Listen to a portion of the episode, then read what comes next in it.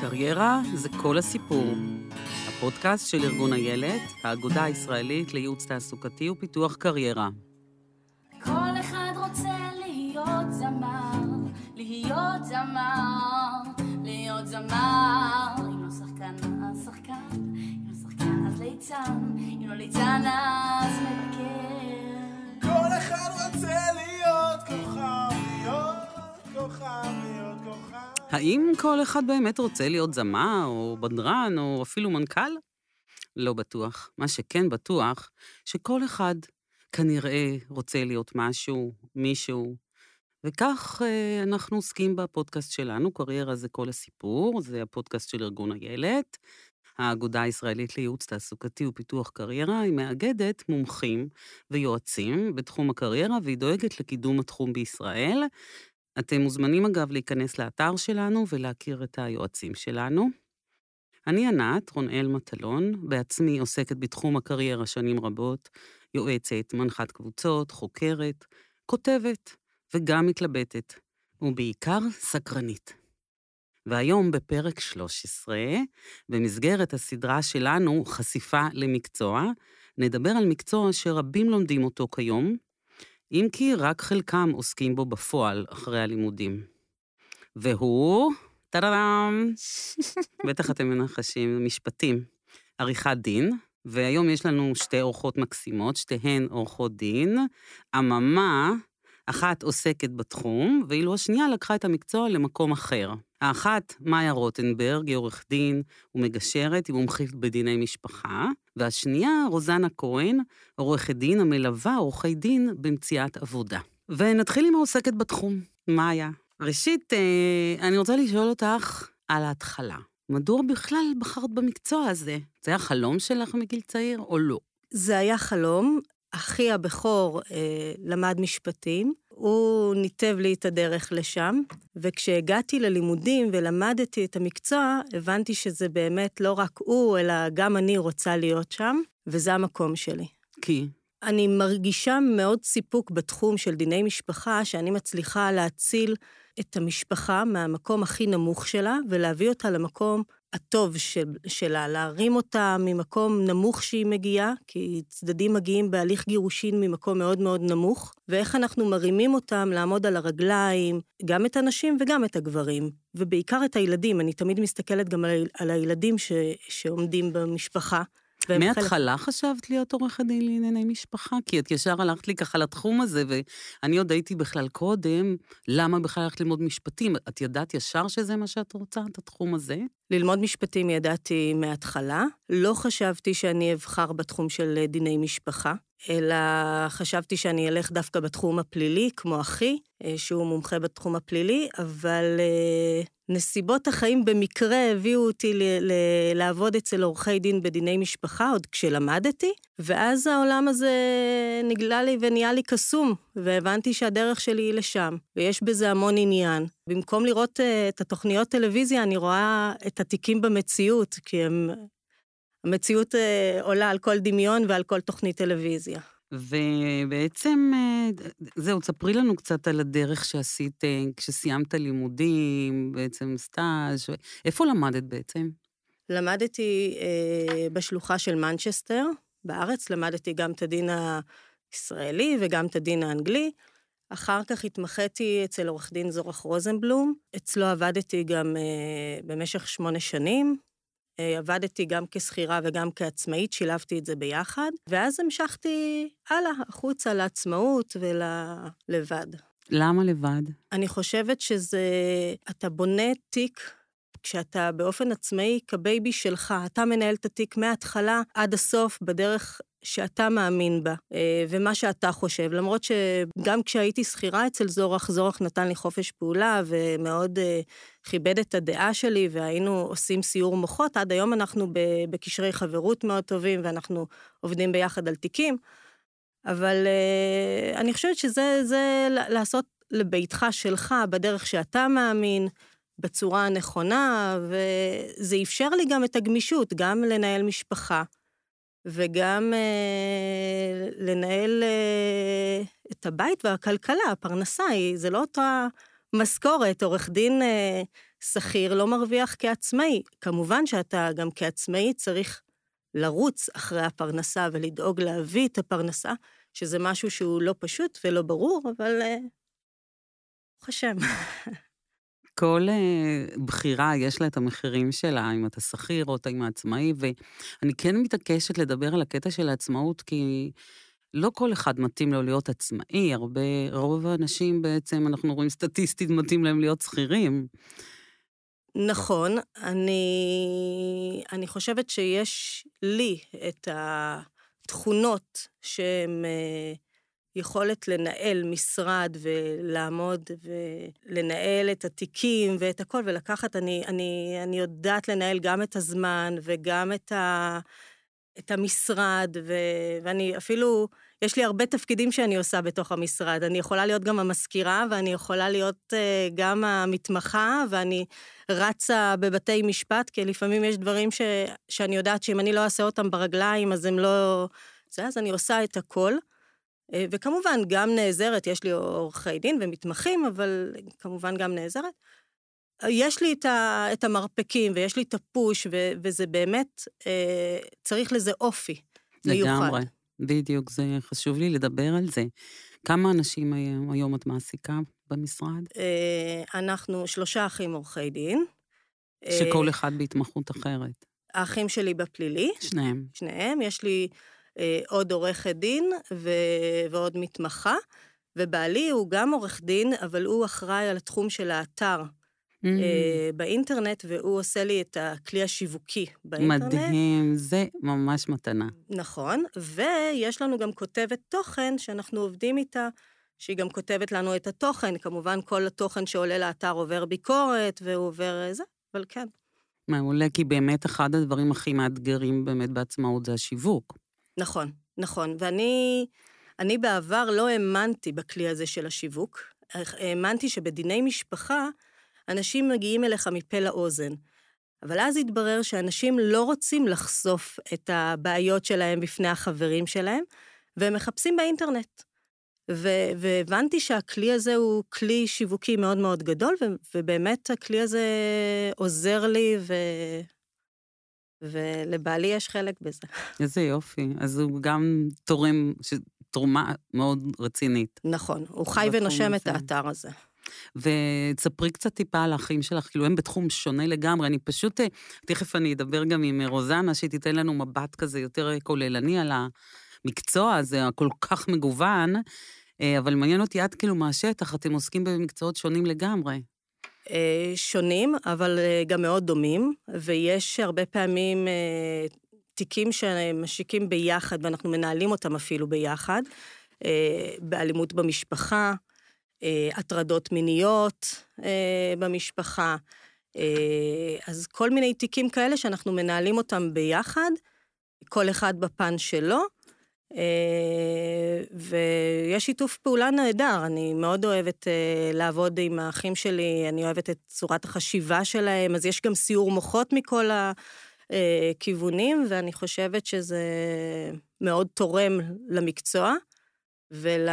וגם ללקוחות, זה שיש להם בית. הרבה פעמים אם יש אה, אה, צו, צו הגנה, אז אה, אם זה, זה לאישה, אז להסביר לה איך להתנהל בצו ההגנה, ואם זה לגבר, איך אתה מתנהל גם בפן הפלילי, כי לפעמים, הרבה פעמים יש אה, כתבי אישום בגלל אה, דברים כאלה, ואז איך לנהל את זה. אז היתרון שלכם הוא גם בזה שבעצם אתם נותנים מעטפת. מעטפת, נכון. מעולה, לא הייתי נכון. חושבת על זה שפלילי יכול להתחבר למשפחה, אבל זה מסתבר ממש. הכל יש במשפחה. הכל יש במשפחה, יש לנו גם דיני עבודה, כי חברות אה, זה דיני עבודה, ולפעמים האישה עובדת אצל הבעל בתוך החברה, מקרקעין, אז יש להם נכס אה, משותף שצריך לדעת למכור, ואיך אנחנו מוכרים את הנכס ומיסים וכל מיני שאלות כאלה. עולם המשפחה הוא עולם גדול ואופציות, מניות, כל תחומי המשפט יש בדיני משפחה. אז באמת, אה, אני רואה שלא חשבתי שזה כל כך מעניין, שנגיע למקום הזה של אתם נותנים בעצם מעטפת שלמה, וככה עוד שאלה קטנה בתחום של המשרד שלכם, איך זה לעבוד עם המשפחה, עם האחים שלך? זה לא תמיד מסתדר. אנחנו מסתדרים מצוין, אה, שזה כנראה החינוך מהבית.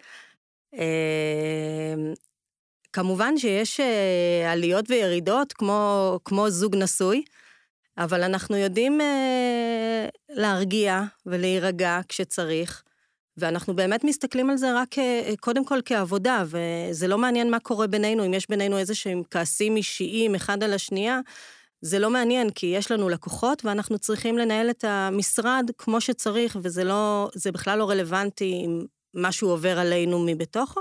כמובן שבאמת אנחנו מסתדרים מאוד מאוד טוב, אז, אה, אז זה לא קורה כמעט. לא מובן מאליו. אה, לא מובן מאליו, אבל זה... זכיתם, ממש. כן. מעולה. אז uh, בעצם uh, אני, עוד דבר שרציתי להתייחס לקטע של העצמאות שלך, ואת אמרת שזה מאפשר לך גם לנהל את הבית, את יודעת שיש לך שלוש בנות, ואני באמת נתקלת בעורכות דין שממש יש להן קושי מאוד גדול, שהן עובדות במשרדים, וזה עבודה בלי שעות. והן פשוט, ממש קשה להן בקטע הזה, והרבה פעמים כאלה שלא מצליחות אפילו להקים משפחה, כי הן כל כך הרבה שעות בעבודה. אז פה דווקא אני רואה שאיזשהו, יש יתרון מסוים בקטע הזה של העצמאות, או שאת פשוט למדת לנהל את זה ככה? אני חושבת שאני נעל, אה, למדתי לנהל את זה ככה, אני חושבת שזה הרבה בראש, הרבה פעמים גם אומרות לי חברות, איך את נוסעת עם שלוש בנות לחו"ל לחודש? איך את מתמרנת נסיעות, הלוך ושוב בתוך... וזה הכל בראש. אם אתה מאמין שתצליח, אתה תצליח, ואפשר לנהל את זה. אני יוצאת לארוחות צהריים קבוע עם הבנות שלי, אני מוציאה אותן מהמסגרות, את, יש לי גם קטנה וגם גדולות, גדולות. אני דואגת לקחת את הקטנה מהגן, להיות איתם לארוחת צהריים. זה נכון, אז אני ישנה פחות, אני עובדת בשעות יותר מאוחרות, אני חוזרת למשרד בשעות יותר מאוחרות, אני לומדת לתמרן עם הזמן אה, ולשלב את כולם. אני אומרת שגם הקריירה שלי והעבודה שלי זה ה baby שלי. ואני חייבת לפתח אותו, ולדאוג לו בדיוק כמו שאני דואגת לבנות שלי, וגם הבנות שלי יודעות את זה, ואנחנו חיים את זה ככה, הן מבינות, הן גם שותפות לתוך השיקולי דעת, ואני משתפת אותם בתיקים. אחד מהתיקים אפילו, את הגדולה לקחתי לבית משפט עליון, שזה היה תיק מהפכני, אז שיתפתי אותה ולקחתי אותה לבית המשפט העליון. הן חוות איתי את, את, ה, את התהליך ואת הקריירה, והן חלק מתוך הקריירה שלי. מקסים. אז תודה בינתיים, אה, אני אחזור אלייך. אה, גם תספרי לי אחרי זה על מקרים מעניינים וזה. אני רוצה עכשיו אה, ככה לדבר איתך, רוזנה. אהלן. היי, רוזנה כהן, שאת עורכת דין, שאת עוסקת בהשמה למשרדים. עוסקת בליווי, נכון, מועמדים, ועוזרת למשרדים, נכון, במציאת מקומות. אני, העיסוק בעצם שלי, הוא שואב לתוכו מפגשים עם אנשים שהם סופר מעניינים, שאני בעצם פוגשת בדרך. הם הפכו לחלק בלתי נפרד מהחיים שלי. הם אנשים uh, עצמאים, ועצמאים גם בדבר שהם לא תמיד זקוקים לייעוץ קריירה, הם קשים לפעמים.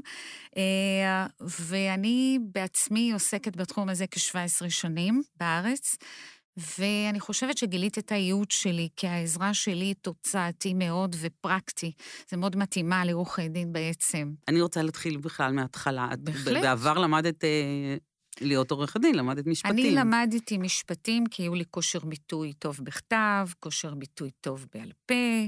אני האמנתי שבחברה שלנו, אנחנו, אה, כדי בעצם לעשות, לעסוק בכל מקצוע בצורה טובה ביותר, אנחנו צריכים להבין בחוקים, אנחנו צריכים להבין בזכויות וחובות בעצם. אני גם חשבתי שאני הולכת להשתלב בעסקי המשפחה בברזיל, היה משהו די מובטח.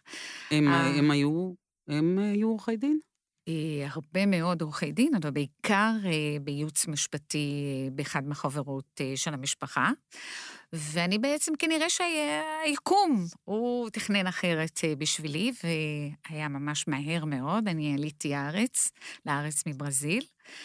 וכשאני הגעתי לארץ, לארץ, אני בעצם עברתי אה, קשיי אה, שפה, ומה שבעצם הציל אותי זה היכולת שלי לעבוד בתחום של עיצוב אופנה, בתחום של שיווק, ולהשתמש בשפות הנוספות שאני יודעת. אז בעצם את שמת את הלימודי משפטים אני בצד. ב, אני, עד שאני בעצם, תכף אני אגיד לך, אבל אני בעצם שמתי את זה בצד, כי אני מאמינה שהרופא, הוא יכול לנתח בכל גוף, אבל במשפטים בעצם אה, הוא צריך את השפה, זה כלי מאוד חשוב עבורו.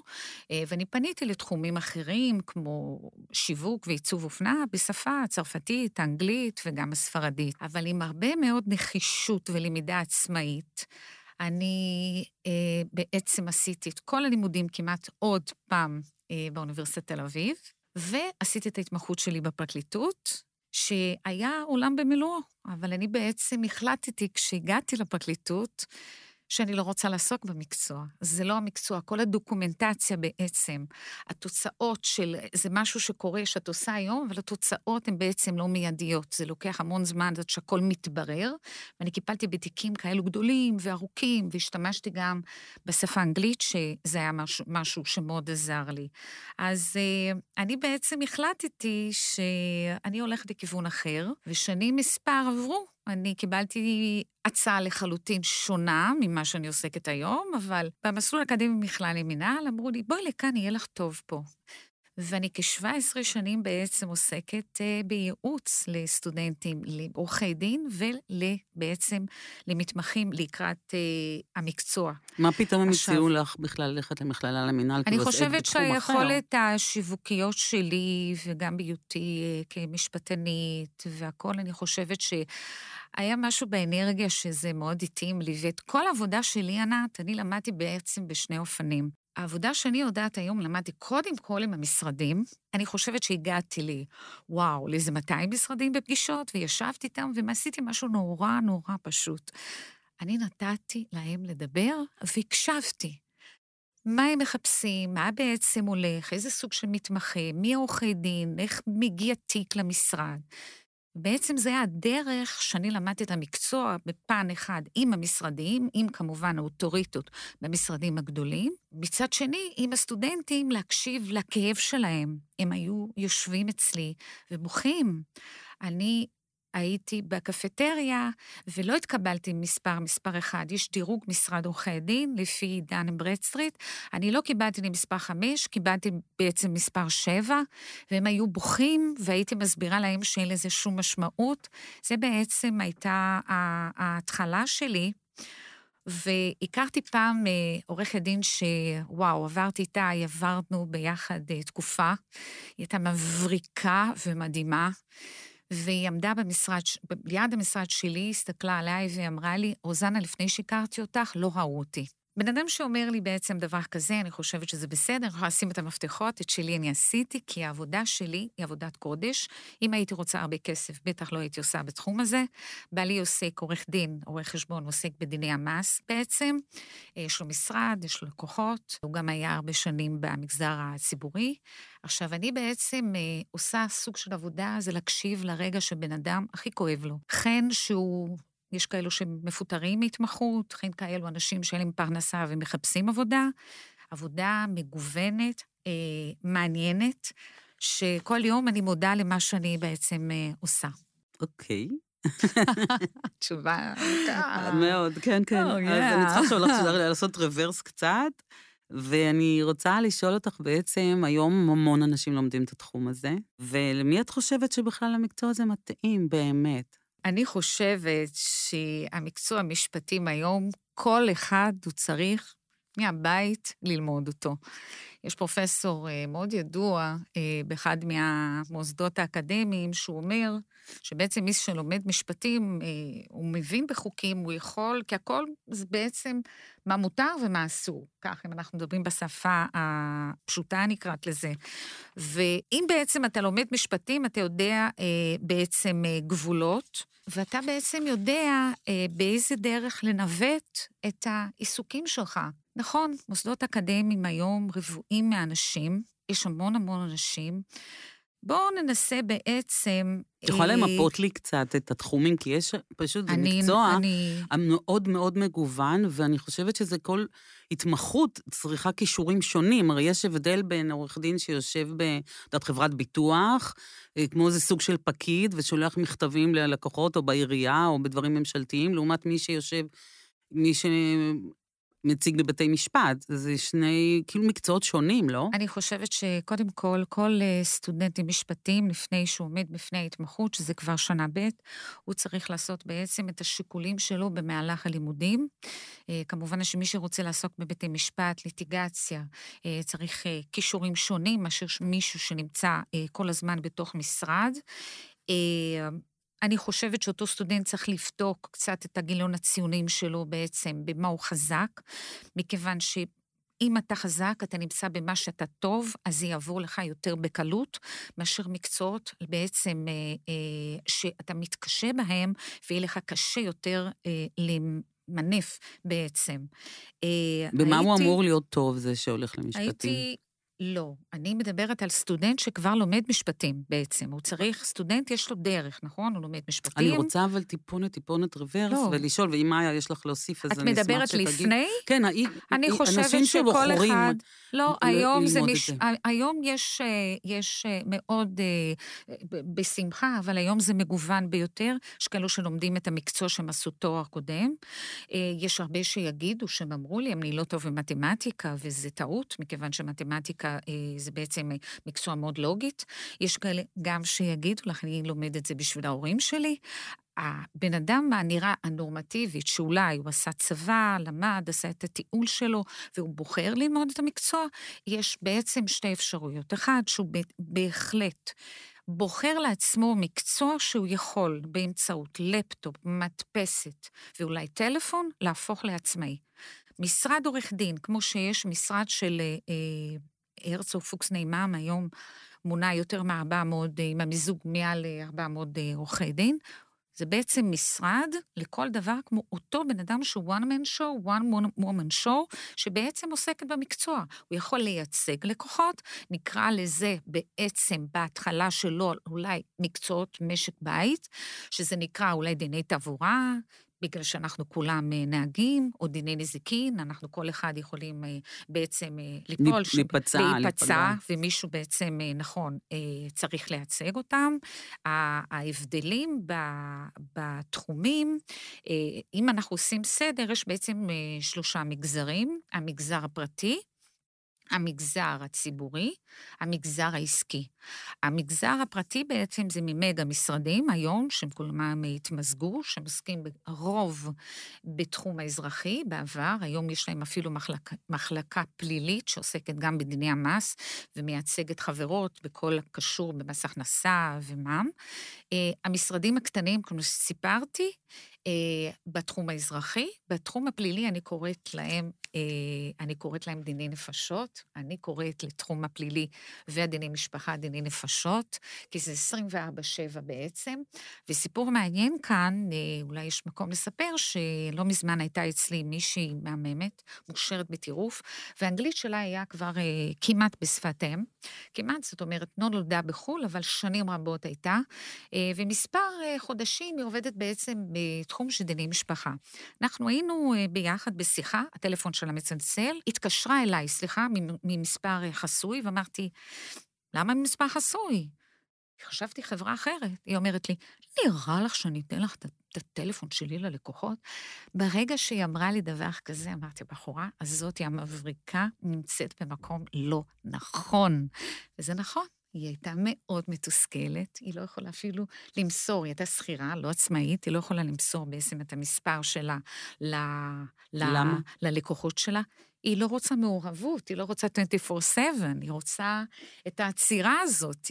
ועם האנגלית שלה עשינו תהליך מעבר, נמצאת במשרד היום שעוסק בהייטק, שם בא לידי ביטוי מן הסתם כל מה שלימדה, כולל תואר שני בחו"ל, ב, ב, בחו"ל ובאנגלית, אה, למרות שבכל שינוי יש מן הסתם את המחיר שצריך לשלם, היא בעצם אה, עברה אה, לייעוד שלה, לעומת אה, משרד קודם, שהיה משרד שעוסקת בענייני משפחה, ולא פעם ראשונה שאני שומעת שפשוט אנשים באים אליי אני פגשתי מישהי לא מזמן, הייתי באיזה פאנל, ישבה עורכת דין מאוד ידועה בתחום משפחה, היא אמרה לי, אני שונאת לקוחות. ככה, היא אמרה לי בפירוש. זה נשים שנמצאים כבר, זה לא התחום הנכון אה, אה, מבחינתם, אבל אצלי זה, ש... סליחה שקטעתי, אצלי זה ממש, אצלי זה קודם כל ממש לא ככה. אני מאוד אוהבת את הלקוחות שלי, הלקוחות שלי הופכים להיות חלק מהמשפחה שלי, הם גם חלק... אני, בהמשך הם נשארים חברים שלי, אני מלווה אותם גם אחר כך. Uh, המתמחות שלי הייתה לקוחה שלי, שעזרתי לה, והיום היא עורכת דין שאני מלווה אותה, ו... ו... ואנחנו עובדות היא ביחד. הייתה מתמחה שלך היא גם? הייתה מתמחה שלי, ו... ועזרתי לה בעניין הזה. Uh, יש לי חברים מאוד טובים שאני המשכתי איתם, אנחנו הופכים להיות חלק מתוך משפחה.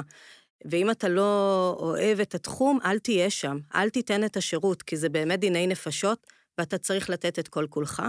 ולגבי השאלה ששאלת, מי צריך ללמוד משפטים או מי הולך, אמר אה, השופט אה, אהרן ברק, שכל תחום בחיים הוא שפיט. כל עולם המשפט הוא, הוא שפיט, כל דבר. אתה קם היום בבוקר, אתה הולך לקנות עיתון, אתה עושה חוזה. אתה, אתה. אה, כל דבר בעולם המשפט, אתה, אתה קונה אה, ביטוח, אתה עושה איזושהי עסקה, יש גם חוזה, אתה צריך להבין מה עשית, אתה נוסע באוטו, עבירות תנועה, זה טלפון. תעבורה. טלפון שלנו, טלפון. אפילו כש, כש, כשעשינו את, ה, את האתר באינטרנט, אז יש לזה, הקוד, זה זכויות יוצרים, אה, מושגים שאתה משתמש, הכל, הכל מאוד, הכל מתנקז לעולם המשפט, ואני חושבת שזה ידע כללי מאוד מאוד טוב ומאוד מאוד מעשיר. אז אני חושבת, אני, הלוואי, והתחילו לשים את זה בתיכונים, ואני בעד, כי זה משהו שיכול ללמד את הילדים לאן, אנחנו, לאן אתם הולכים ו, ו, ולהראות להם את זה, וזה מאוד מעניין. אגב, זה לא בדיוק אה, שמתמטיקה זה לא התחום, כי יש הרבה תחומים, אפילו דיני משפחה. חד משמעית מתמטיקה. מתמטיקה, אתה הרבה פעמים עושה משמעית. חישובים, אה, כמה משכורת לפה, כמה הכנסה לפה, מה ההוצאות, ואתה כל הזמן מחשב ו... וכאלה, והרבה פתרונות מתמטיים לגמרי. אה, מגיעים אה, מעולם ה... לעולם המשפט. אז- תודה. אבל. יש איזושהי חלוקה כזאת בגדול, כאילו שיש את האלה שטובים מתמטיקה, אז הם הולכים לתחומי ההייטק, ראיית חשבון וכדומה, ומי שיותר טוב במלל, בהבעה, אה, הולך לתחום של המשפטים. זה מין חלוקה כזאת, זה הג- הגיוני. לא, אני חושבת שזה שילוב דווקא, לא? גם אני מסכימה שזה שילוב. שילוב. אגב, אה, יש הרבה פעמים שמשרדי רואי חשבון, עורכי, אה, עורכי דין ורואי חשבון שעובדים יחד, ו... ברור זה גם- שהנטייה של, של עורך דין שהוא רואה חשבון זה אנליטי לחלוטין, נכון, זה שונה. אז אבל התחומים גם הם בדרך כלל... משפחה זקוקים בעצם לידע בח, בחישובים. נכון, נכון. אני, אה, השופטת אה, סיפרה לי, השופטת שאני עובדת איתה, היא סיפרה לי, זה דיני מזונות. אני רוצה מישהו טוב במתמטיקה. נכון, הרבה פעמים היו כל מיני הברקות שהבאתי דווקא מעולם שלא, מעולם המתמטי, שלא חשבו על זה. ואז השופטת אה, תפסה את עצמה ואמרה לי, רגע, מאי, אפילו לא חשבתי על הכיוון. וזה לדוגמה על צו עיכוב יציאה מן הארץ. במזונות, אם וואו. אני עשיתי חישוב כמה הוא יצטרך לשלם אה, לאורך ה-18 שנה, ואז אמרתי, רגע, במקום אה, עיכוב יציאה מן הארץ, אפשר לעקל את הבית, להבטיח עם הבית, ולא צריך לעכב את חופש התנועה שלו. ובאמת, בית המשפט לא חשב על זה, ואז הוא אמר, אוקיי, באמת חצי הבית, זה, זה יעוקל, ויבטיח את, ה, את התנועה, ש, את אז כן המזונות אני של רואה הילדים. כן, אפשר. שחשוב במקצוע הזה להיות יצירתי. מאוד. כי זה מה שעכשיו בדיוק נתת דוגמה, שהם לא חשבו על זה, ופתאום אתה יכול למצוא פתרון במשהו שאף אחד לא חשב עליו. מאוד, וכל הזמן, בתחום הזה של, בדיני משפחה, אני חושבת שאנחנו כל הזמן צריכים להיות יצירתיים, וכל הזמן גם להתאים דברים לאותה משפחה ספציפית.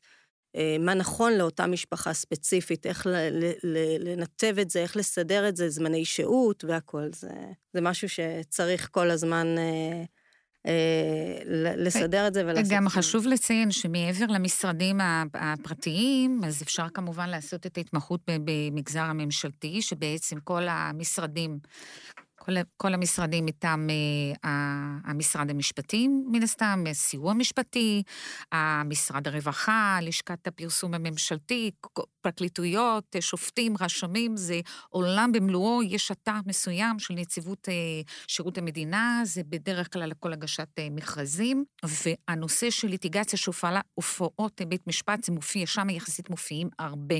יש מן הסתם, בנוסף לכל זה, את המגזר בעצם העסקי,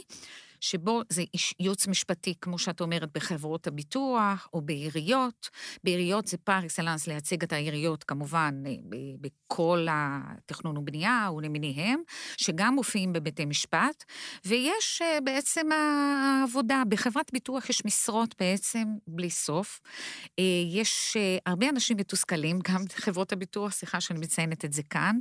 יש איזה מין מגמה ששם לא מעלים בעצם את השכר, אה, והעבודה היא מאוד נוחה, מאוד רוטינית, היא בעצם לא מתאימה לכל אחד, יש לפעמים גם, סופרים גם כמה זמן כל אחד עושה משהו שם, אה, וסופרים את הזמנים שיוצאים, חוזרים מהשירותים, יש כל מיני אה, ספירה, שמעתי על מי מיישב, אה, בעצם מיישב תביעות, עד בעצם רגולציה, כל התחומים שבעצם עוסקים בחברת ביטוח, מי שמחפשת שעות נוחות, עבודה נוחה, לעורך דין מצוין. מעבר לזה, שש שנות ניסיון, יש תפקידים קצת יותר, אה, אני לא הייתי אומרת תפקידים עם אה, קסמים, אבל דיני משפחה זה בעצם הכי סקסי שיש, הסיפורים הכי הכי אה, מעניינים שאני שומעת יום-יום.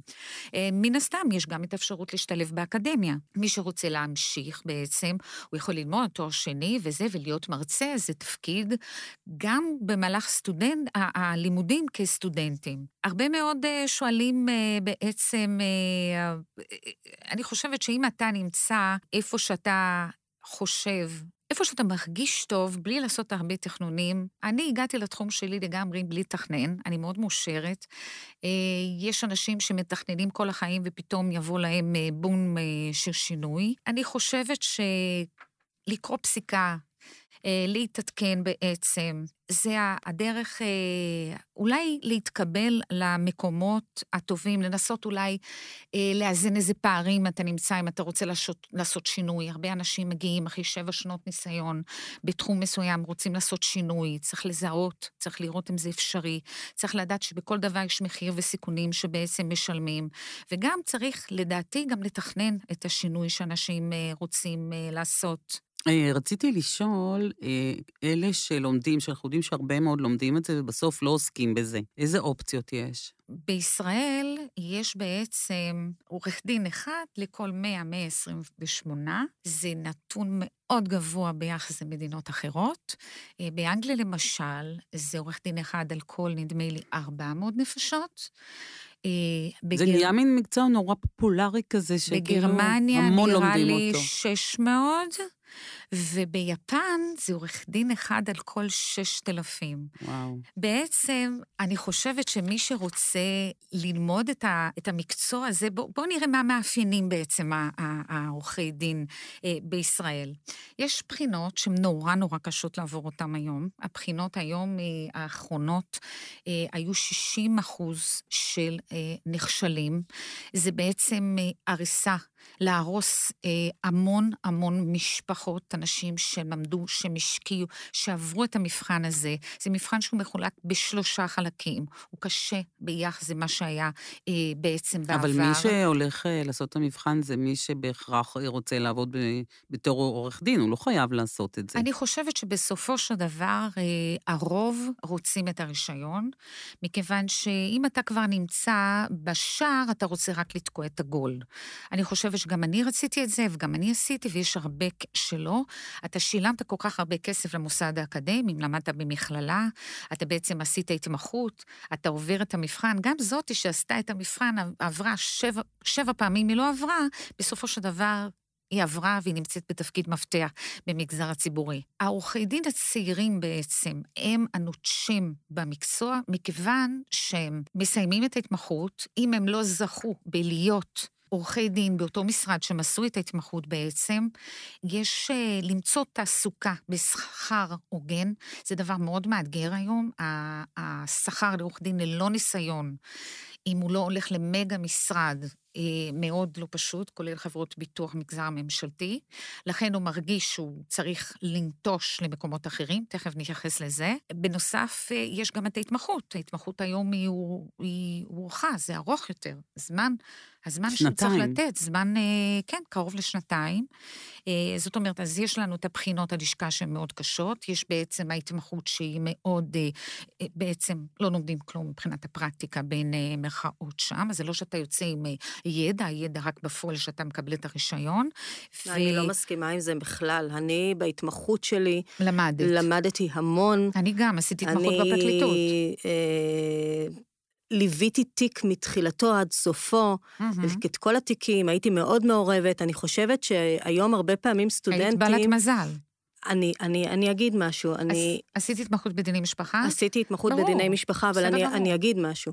אני חושבת שהיום אה, הדור הצעיר רוצה לעשות לעצמו חיים קלים, ופחות לומד ופחות משקיע ופחות נותן מעצמו. אני הייתי באמת 24-7 אצל המעסיק שלי. ולמדתי ממנו הכל, גם ליוויתי אותו גם לדברים אחרים שהוא היה מרצה, הייתי הולכת איתו להרצאות שהוא היה מרצה, וזה לא היה תחום המשפט, אבל למדתי ממנו לדבר את השפה שלו, לדבר את המשפטים שהוא אומר, חייתי ונשמתי אותו כדי ללמוד ממנו. הוא בעצם הכין אותך למקצוע ולהיות עצמאית אפילו. הכין, הכין אותי למקצוע, הכין אותי לחיים, הכין אותי, וגם אני רציתי, הייתי צמאה ללמוד ממנו. והיום אתה לא רואה את זה, לא אצל אה, הרבה סטודנטים אתה לא רואה את זה, ולא אצל הרבה עורכי דין אה, צעירים, אתה לא רואה את זה, הם רוצים לבוא, לסמן וי, היינו, יצאנו להפסקה. אני, אני רואה את זה. אגב, אני, אני מאוד בעד ההתמחות שהעריכו אותה, כי אני חושבת שאפשר ללמוד יותר. והמבחני לשכה, אני גם חושבת שזה בסדר, הם נתנו להם אה, חומר... מסנן. כת, מסנן, כתיבה, אלה התנאים, עם זה צריך לעמוד, את זה, אם אתה לא מצליח לעמוד בהם, אז לא עמדת בתנאים, כמו שיש, המבחן של הראיית חשבון הוא גם מבחן קשה, אתה צריך לעמוד בו. זה הכל, זה, זה, זה, כולם יוצאים בקול זעקה. לא, אז תלמדו יותר במהלך הלימודים, תלמדו יותר, ב, לא רגע לפני בחינות הלשכה. אני הגעתי לבחינות הלשכה מאוד מאוד מוכנה. אני למדתי לאורך ההתמחות. אני לא ישבתי 24-7 ללמוד לבחינות לשכה, אני ישבתי בהתמחות שלי ורצתי וקראתי ולמדתי, וזה נתן לי את הכלים אה, למבחן לשכה. יש בעצם קצת בעיה עם הנושא הזה של בחינות הלשכה, כי לפעמים לומדים ובעצם לא שואלים אה, לגבי חומר לימד. היו הרבה שאלות כאלו מסוג זה, שבן אדם בכלל, הוא לעולם לא, לא נגע באותו אה, חוק, לעולם לא ראה את החומר נלמד, וזה הקשה להם אה, מאוד, וזה קרה. ותסכים איתי שהמבחן היום הוא הרבה יותר קשה ממה שהוא היה אה, בעצם בעבר. מבחינת הוא מחולק, הוא... מצד הקשו. שני, מצד שני, יש לו פתח, כי יש להם אה, מטלת כתיבה, והמטלת כתיבה זו שאלה פתוחה, אז הם יכולים, אם הם נופלים, לכתוב לכתוב טוב. טוב. ברור. וזה לא כמו שאלה אמריקאית, שאם צדקת, צדקת, אם טעית, טעית. יש להם מבחן, ואז גם הערעורים הם הרבה יותר גבוהים. אה, זה- אבל אני באמת מאמינה שאם מישהו לומד, ולא לומד לבחינה, לומד לאורך כל השנה בהתמחות, אתה תגיע מוכן, אתה תגיע, אתה תגיע מכיר את אה, תקנות סדר הדין האזרחי, וגם תכיר את התקנות אה, סדר הדין הפלילי ודיני הראיות והכול. גם אנחנו כעורכי דין, לדוגמה, שנה, לפני שנה השתנו לנו תקנות סדר הדין האזרחי. הייתי צריכה לשבת וללמוד את זה. גם כשלא היה לי קל, גם כשחרקתי שיניים, למדתי את זה. וגם כשבית משפט החזיר לי, אה, לפעמים לא היינו רושמים אה, על פי התקנות, נחתם ביום, או לא מספרנו את העמודים, פתאום אני מוצאת את עצמי עובדת כמו מזכירה, ו- בגלל התקנות החדשות, אבל למדתי את זה. התעקשתי ואמרתי, אני צריכה לשבת ללמוד ולא לוותר לעצמי. וככה גם סטודנטים צריכים לא לוותר לעצמם וללמוד גם לפני בחינות הלשכה, עוד בלימודים לשבת, כשיש לכם תק, אה, אה, סדר דין אזרחי, לקרוא את התקנות, לא לפחד מזה.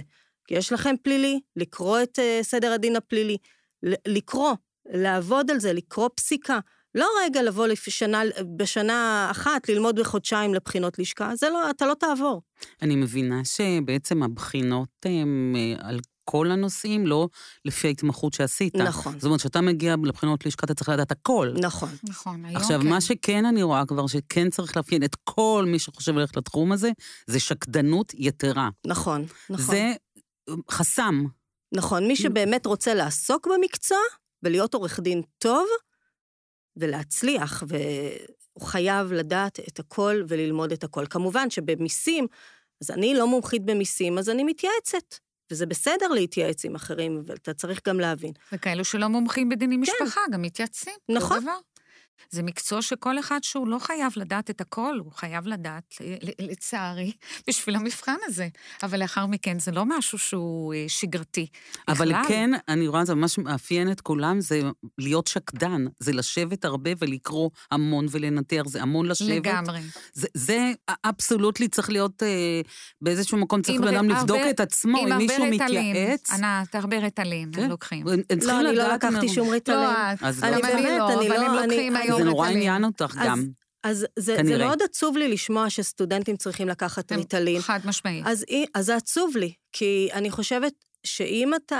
אתה לא חייב להיות בכוח במקצוע הזה, כי אימא רוצה או כאבא נכון, רוצה. אבל יש אנשים שלהתמודדות עם החומר וגם הבחינות, זה מביא לחרדות. אז אני... יש הרבה כאלה, אבל ומת... ג- ואם זה יש משהו היום שזה עוזר, למה לא? אבל זה אומר שתהיה עורך דין פחות טוב? אני אגיד למה אני חושבת שיכול להיות שאתה תהיה עורך דין פחות טוב. כי- בגלל כי- בתי משפט, כי שליפה מהמותן? כשאתה עומד מול משפט, ואתה צריך, אתה כל, אני כל יום, כשאני מופיעה בבית משפט, מאמינה כאילו אני שחקנית בהצגה. לגמרי. אני צריכה להופיע מול אה, הקהל, מול השופט, ולהיות הפה של הלקוח שלי, ולהציג את הדברים. עכשיו, אם אתה צריך ריטלין ותהיה בלחץ, איך תדע לייצג את הלקוח שלך? יקרה, הוא לא, הוא עכשיו- בעצם, הוא לא יעסוק בבתי אבל משפט. אני אגיד יותר מזה, גם לפעמים יש גם מצבי לחץ. לפעמים לקוח בא ודופק לי על השולחן, אני חייב את זה היום, אני צריך את זה היום. בעיקר בדיני משפחה. יש את זה בדיני משפחה, יש את זה בפלילי, פלילי. יש את זה...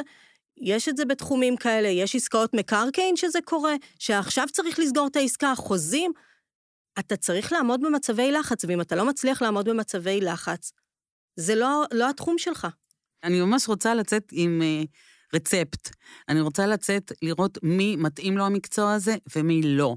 אז, אז בואו, קודם כל ראינו שזה בן אדם שצריך להיות מאוד שקדן, שמסוגל לשבת שעות וללמוד ולהשקיע ולהעמיק. עכשיו, לא כולם צריכים לדעת לדבר, כי לא כולם הולכים ומופיעים בבתי משפט, זה נכ- נכון? זה נכון, אז אבל אני חושבת צריך להיות שכושר. הביטוי צריך להיות חשוב בכל מקרה, כי לפעמים יש לך... או בכתב או בעל פה. כן. anyway, אתה צריך כן. כושר ביטוי. נכון. ומה עוד עכשיו אה, יצירתי. ראינו? יצירתי, בוא נאמר יצירתי, כושר ביטוי, אה, יודע לשלוף מהמותן, אה, ורבליות, כמו שאמרתי קודם. אה, מישהו ש- אסרטיביות. אה, מישהו שהוא בשום אופן, אה, שיהיה לו התלהבות, שיהיה לו, שהוא חי, שהוא יודע, שהוא יכול זה בעצם. בן אדם שצריך להופיע בבית משפט, אבל אם יושב לא, מישהו גם, שהוא רק לא. אה, מתעסק עם החוזים, ויושב למה? למשל זה בחברות ביטוח, או עיריות, אדם. הם רק אה, מתעסקים בעצם בכתיבה, הם לא הולכים לבתי משפט. אז מה, הוא לא צריך כתיב... הכתיבה שלו, אם את קוראת מישהו שכותב בהתלהבות ללא כתבות, זה לא שונה אני בעצם. חושבת שאתה צריך ההבעה- לחיות את המקצוע, אתה צריך לאהוב את המקצוע. לגמרי. ברגע שאתה אוהב את המקצוע, לגמרי. אתה רואה את זה גם בחוזים, אתה רואה חוזה שערוך מהלב לעומת אה, שבלונות.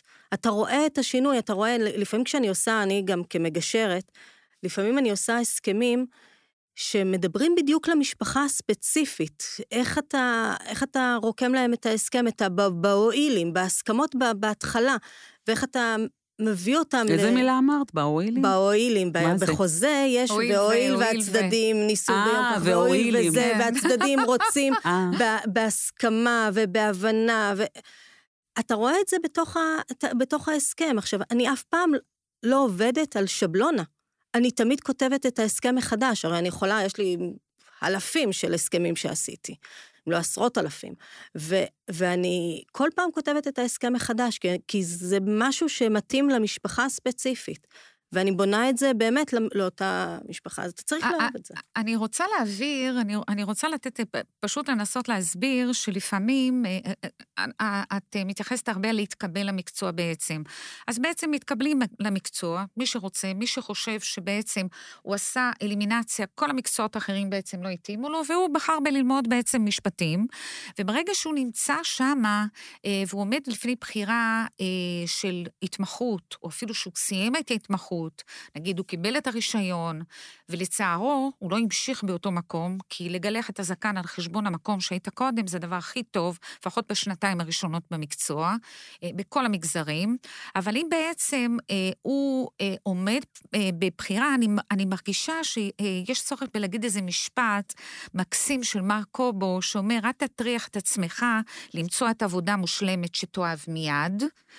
תעבוד קשה, תשקיע הרבה מאוד, או תהיה כל כך טוב בעבודה שלך, ואז לא יהיה מינוס בכך שתהנה ממנה. זאת אומרת שיש אנשים, לא, אבל זה לא מתאים לי, לא, זה לא מתאים לי, זה לא מתאים לי. אנשים צריכים להיות יותר, לראות, אני חושבת, יותר בפרספקטיבה, ברמה שהם משחררים קצת אמונות מגבילות, ו... אין משרה מושלמת, יש הזדמנויות.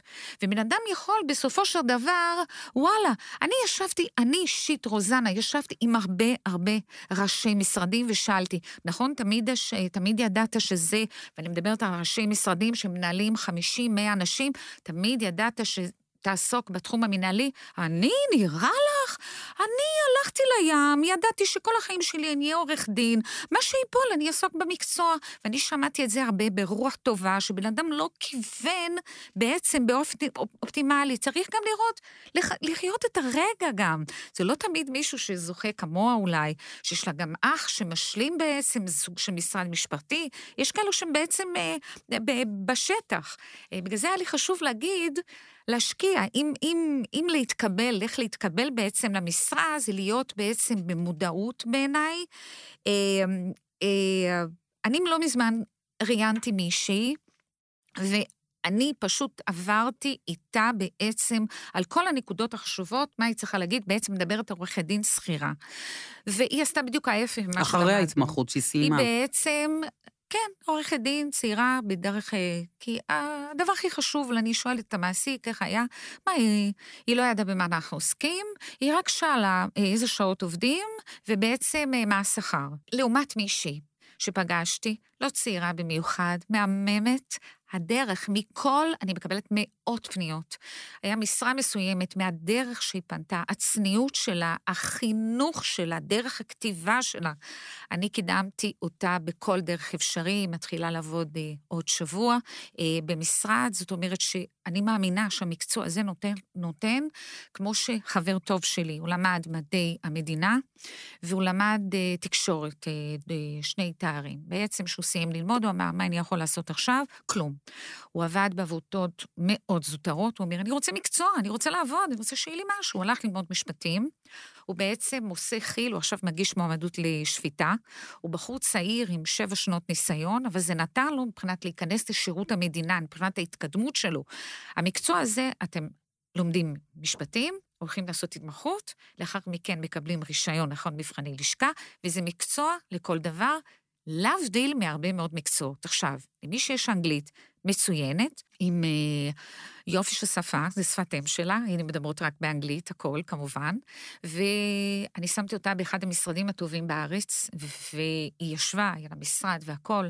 היא עבדה שם בעיניי שנתיים, לכל היותר, אני חושבת שהיה מ-2019, היא עזבה להייטק, לפיתוח עסקי בהייטק היום, והיא לא מעוניינת יותר בעצם אה, לעסוק במקצוע. כי... אז מה, מה המקצוע הזה הוא תובעני, המקצוע הזה הוא קשה, המקצוע הוא תלוי, אם לא יוצאים אה, מהר לעצמאות, לא תמיד אה, מתוגמלים. לא כולם יכולים לעבוד בהייטק, בהייטק עובדים באנגלית. מי שלא יודע טוב השפה, הוא לא יכול להסתדר, זה תקשורת אה, מילולית, זה, זה שיחות באמת טלפון. באמת מדובר היום הרבה, ואנחנו רואים בעיתונים וכתבות, שיש איזושהי מין מלחמה כזאת, שההייטק מושך עורכי דין, כי בעצם התנאים שם יותר טובים, והם יכולים שם אה, להתפתח אולי. והיום. מה שקרה זה בדיוק העלייה של השכר במשרדים, בעיקר הגדולים, כדי שהמוחות בעצם לא, לא יברחו להייטק לחלוטין. אני גם חושבת שעורך דין, שבעצם, אני ליוויתי בחור מבריק. שמת לב, ענת, שכל האנשים שאיתי הם מבריקים. אני בעצם אה, ליוויתי מישהו שהוא פנה אליי לייעוץ, כי הוא רצה ללמוד תואר שני. אמרתי, מה זה אומר תואר שני? מה קורה? מה עם העבודה? בעצם אה, ליוויתי אותו בקבלה להתמחות, לאחר מכן הוא קיבל רישיון יחסית די בקלות. אני אומרת לך שאני חושבת שהוא היה חודש עם רישיון, הוא פתח משרד, הוא מאוד מאוד מצליח, הוא עושה המון שיווק ברשתות, הוא בחור צעיר, הוא מתראיין בכל מקום. אני חושבת שהמקצוע הזה נותן אה, בידיים של אותו אחד שמחליט, זה הבחירה שלי. אני נמתח או לא? אני הולך לעשות התמחות? אני פה. מיינדפולנס, נוכחות חד משמעית, אני רוצה ללמוד, תביא לי עוד, לא שלוש, נגמר לי השעה, אני הולכת, תודה. אלא ב passion הוא ממש משקיע בזה. ב passion, בהתלהבות, באנשים שיודעים, היום אני יוצאת ממנה, אני רוצה המלצה טובה, או שהיא לוקחת אותי שאני ממשיכה פה, או לחילופין שאני הולכת למקום אחר. גם הנדודה, החלפת התחום, זה אפשרי. בן אדם, הרבה שעשו התמחות בפרקליטויות, או היו מן הסתם עוזרי אה, מתמחים של שופטים, הם פולטים לשוק כמובטלים פוטנציאליים. ויש כאלו שיש להם את הסבלנות למצוא עד, כמו שאני קוראת לזה, המשרה המושלמת, שהיא לא ממש קיימת, אבל משהו דומה לזה, או לחילופין, הם הולכים ופותחים משרד. אני חושבת שלא כדאי לגלח את הזקן על חשבון הלקוחות באופן אישי. ככה אני רואה רוצה, את זה. מה שאת רוצה לומר זה אל תפתח משרד לפני שהתגלחת על זקן של מישהו אחר. חד משמעית. עכשיו, חושבת. רציתי גם לשאול לגבי, היום יש המון מקומות שאפשר ללמוד שם משפטים. מה עדיף? איפה כדאי ללמוד? כי יש גם הרי דבר תחרות ש- מאוד גדולה וקשיים להתקבל לאוניברסיטאות, ואני יודעת שבוגרי אוניברסיטאות, אה, יותר קל להם להתקבל להתמחויות במשרדים מכובדים. זה מאוד מאוד תלוי מה הבן אדם הזה רוצה לעשות בחיים. אם הוא נמצא בעצם בבית ויש לו המון זמן, וגם יש לו נתונים מספיק טובים, ברור שילך לאוניברסיטה, מכיוון שהיוקרה, הפרסטיז'ה של, ה, של המוסד, הוא מדבר בעד עצמו, ומן הסתם יותר קל יהיה לו להתקבל זה יהיה אחר טוב כך. יותר. עכשיו, כן. לפעמים כל הנושא של הפרקטיקה, האפשרות, מה שלומדים, השירות האישי שמקבלים במוסדות האקדמיים, שהם פקולטות משפטים, אה, מכללות, אה, בעצם השירות האישי שמקבלים שם, האופציות ל- להיות בפגישות בלתי אמצעיות גם עם מרצים, שהם לעתים שופטים, דוקטורים, אנשי אקדמיה, אה, ללמוד מהם.